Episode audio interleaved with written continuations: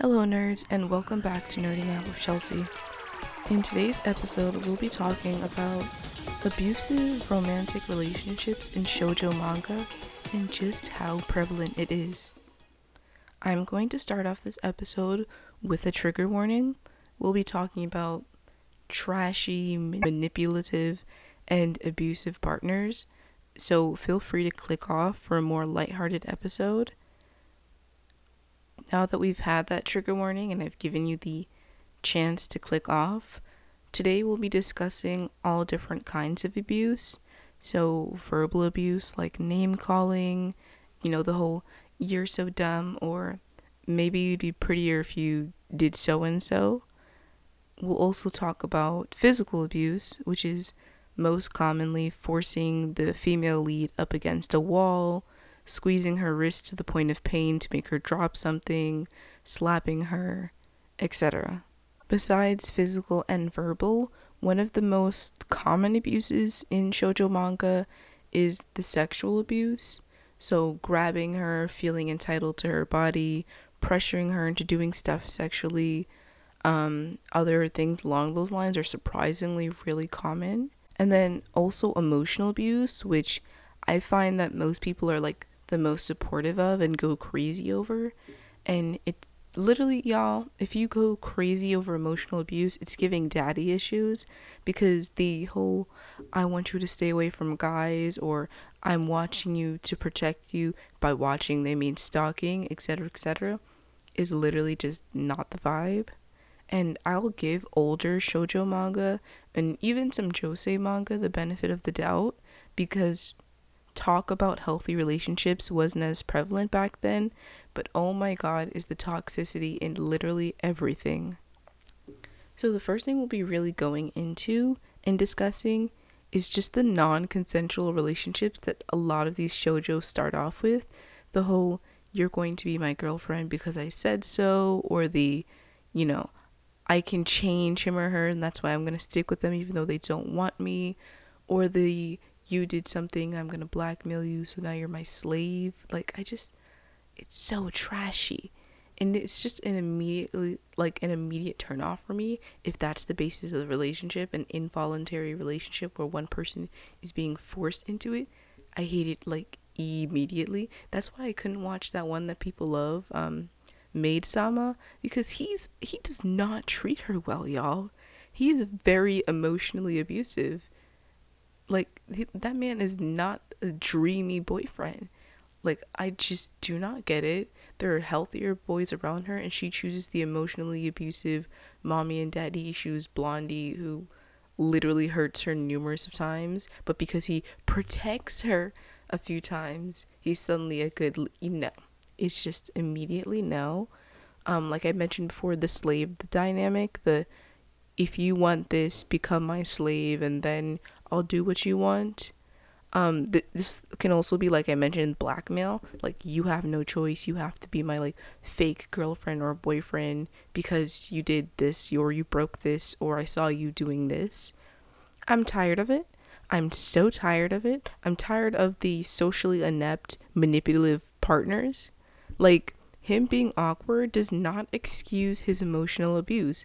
Why do the female leads have to be Bob the Builder for their man? Like, being socially awkward doesn't erase your empathy for another human being. Or, especially the I wouldn't want you to hurt your face, it's the only appealing thing about you. What the. I. Not the backhanded compliment, sir. Not the back. I will backhand you. Okay? You will feel the might of the gods in this two piece schedule because I didn't ask for no backhanded compliment. If I wanted that, I would just be a normal black girl in society. No, if I'm finna be in a manga, you finna give me the justified compliments that I deserve. No. And then also, I'm so sorry, y'all, but the constantly jealous boyfriend, it's not attractive. It is not attractive at all.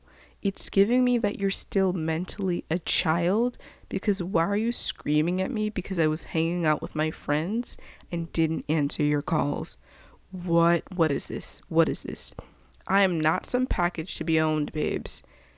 we're not going to do that. We're not going to do the why didn't you answer me? I called you five times. How dare you? Were you cheating on me after all I did? Why are you hurting me like this? Why are you do It's it's a wrap. It is immediately a wrap for me. Like I'm just cutting it off right there at the reins. You're done. You need therapy cuz there's no way I'm with Jenny, Jennifer, Sasha and Anna and you're thinking I'm out here with a whole another person. We are in high school. It is not that serious. We are just dating. This it's really not that serious for you to be like, "Where were you? What were you do?" Excuse me? Do you pay my rent? Do you pay my bills? Do you buy my clothes? Mm, yeah, uh, that's what I thought. So you don't get no right over where these clothes and phone and me go. Thank you very much.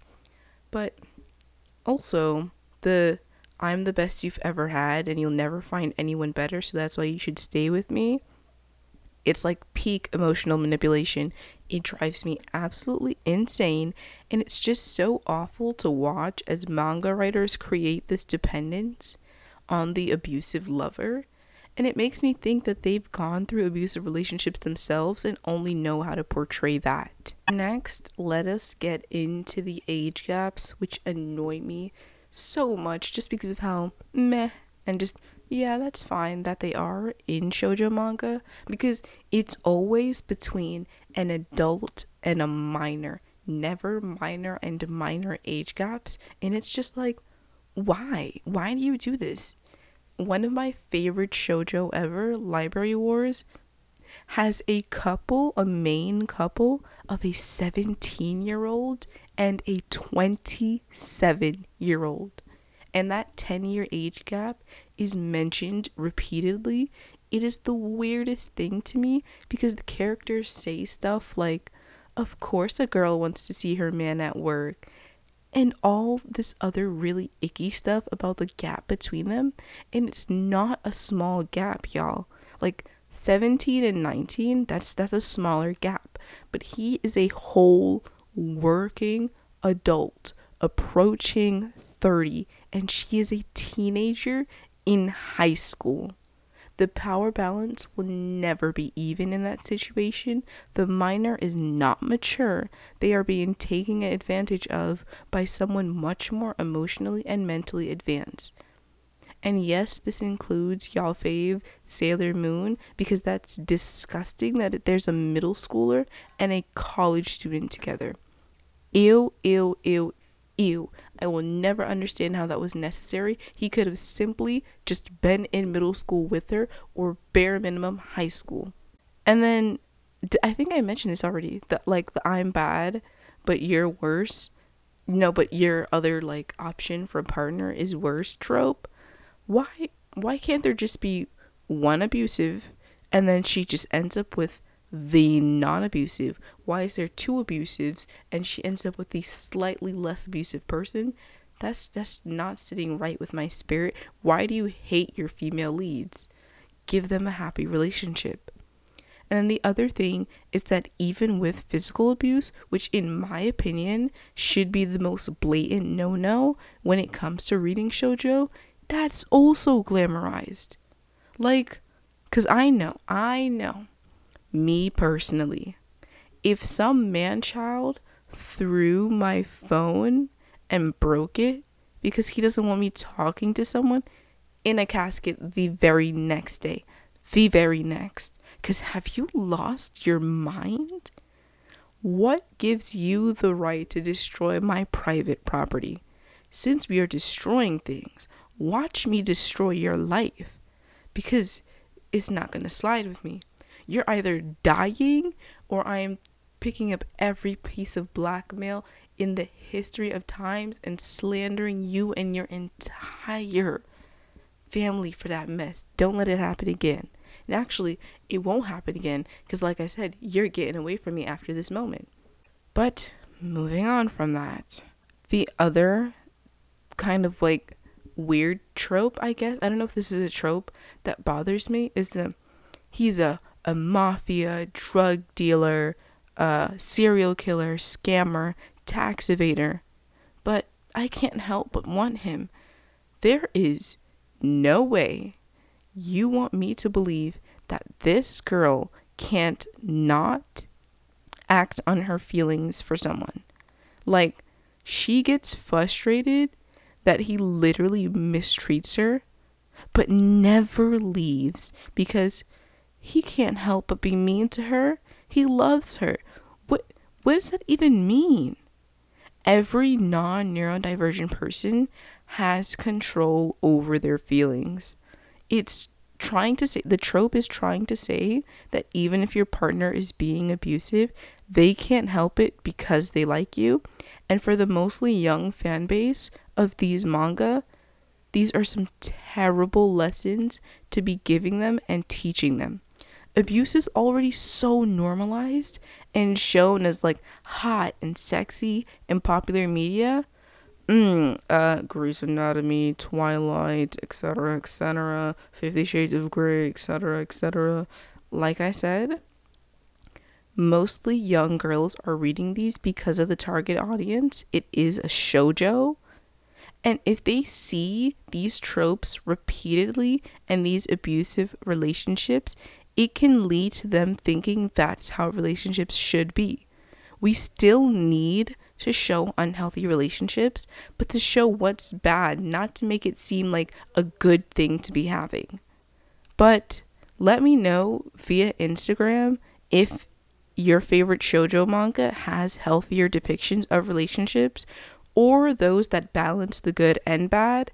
Popular recommendations that I've heard are Nana, uh, Revolutionary Revolutionary Girl Utena, Kimi ni Todoke, and My Love Story. But if you have any that are not those, hit me up on Instagram.